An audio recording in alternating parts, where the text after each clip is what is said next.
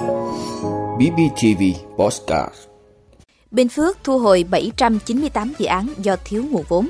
Tập đoàn Công nghiệp than khoáng sản Việt Nam xin khai thác thêm than để đảm bảo cấp than cho điện. 90% bệnh nhân ung thư tuyến tiền liệt phát hiện muộn. Lập tổ công tác của Thủ tướng tháo gỡ khó khăn cho bất động sản. Hỏa hoạn nghiêm trọng ở giải Gaza khi ít nhất 21 người thiệt mạng. Đó là những thông tin sẽ có trong 5 phút trưa nay, ngày 18 tháng 11 của BBTV. Mời quý vị cùng theo dõi. Thưa quý vị, thông tin từ Sở Tài nguyên và Môi trường tỉnh Bình Phước cho biết, trong năm 2022, toàn tỉnh Bình Phước có 798 dự án thu hồi đất với tổng diện tích trên 22.500 ha.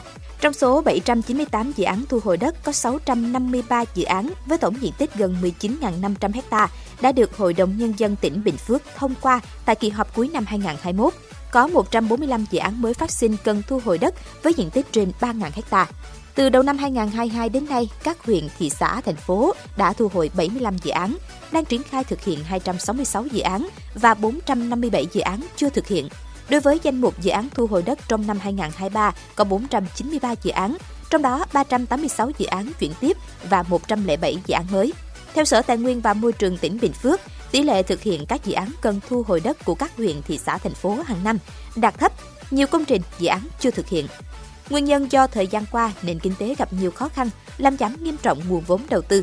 Việc đăng ký các công trình dự án thực hiện trong kế hoạch của các ngành chưa tính hết khả năng tài chính, trình tự thu hồi đất để thực hiện dự án phức tạp, kéo dài.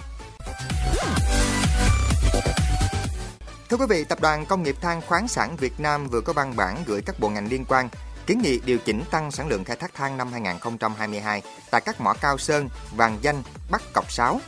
Lượng khai thác tăng thêm theo kiến nghị của Tập đoàn Than khoáng sản Việt Nam TKV vượt trên 15% công suất được quy định trong giấy phép khai thác khoáng sản. Trước đó, Tổng cục Địa chất và khoáng sản Việt Nam cũng đã đồng ý về chủ trương để TKV tăng sản lượng khai thác năm 2022 lên 3 triệu tấn với mỏ Cao Sơn, 780.000 tấn với mỏ Bắc Cọc 6 so với các giấy phép trước đó đã được cấp. Việc khai thác than tăng thêm là nhằm đảm bảo cung cấp đủ than cho các hộ tiêu thụ theo hợp đồng mua bán than đã ký.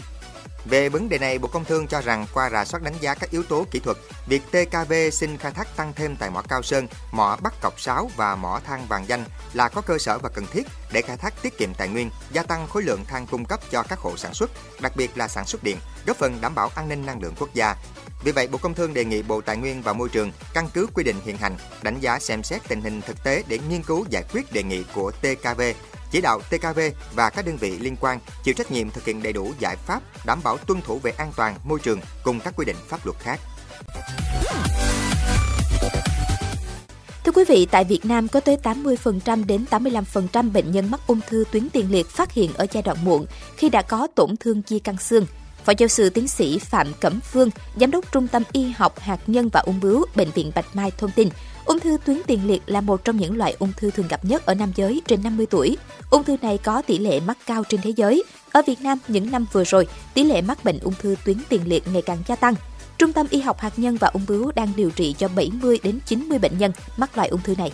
Các trường hợp phát hiện bệnh sớm chủ yếu phát hiện trong quá trình đi khám sức khỏe định kỳ, siêu âm phát hiện thấy các tổn thương vôi hóa ở tuyến tiền liệt hay các trường hợp đi khám do các triệu chứng đái ra máu, bí tiểu, tiểu nhiều trong đêm.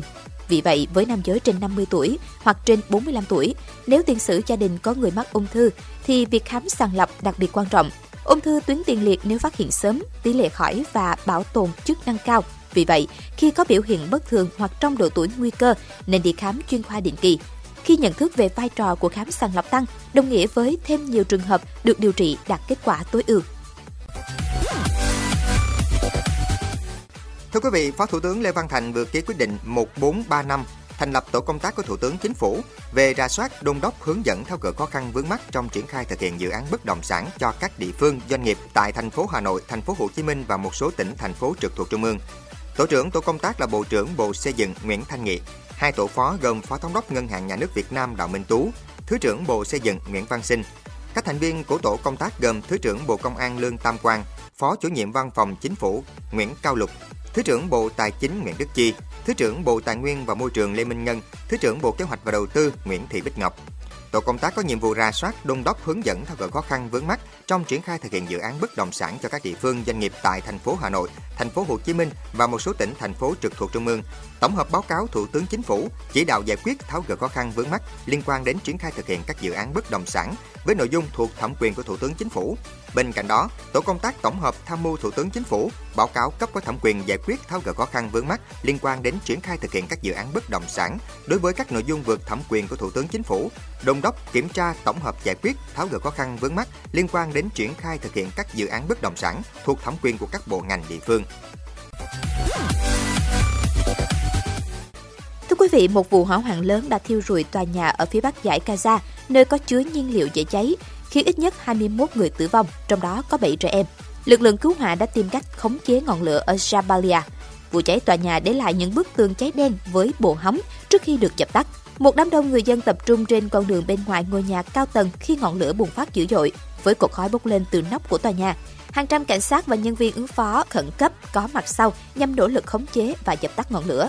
Đơn vị phòng thủ dân sự Gaza xác nhận trong một tuyên bố rằng 21 người đã thiệt mạng trong vụ cháy. Trong khi đó, người đứng đầu Bệnh viện Indonesia ở Jabalia, Saleh Abu Laila, nói rằng cơ sở này đã tiếp nhận thi thể của ít nhất 7 trẻ em. Cảm ơn quý vị đã luôn ủng hộ các chương trình của Đài Phát thanh truyền hình và báo Bình Phước. Nếu có nhu cầu đăng thông tin quảng cáo ra vặt, quý khách hàng vui lòng liên hệ phòng dịch vụ quảng cáo phát hành số điện thoại 02713 887065. BBTV, vì bạn, mỗi ngày.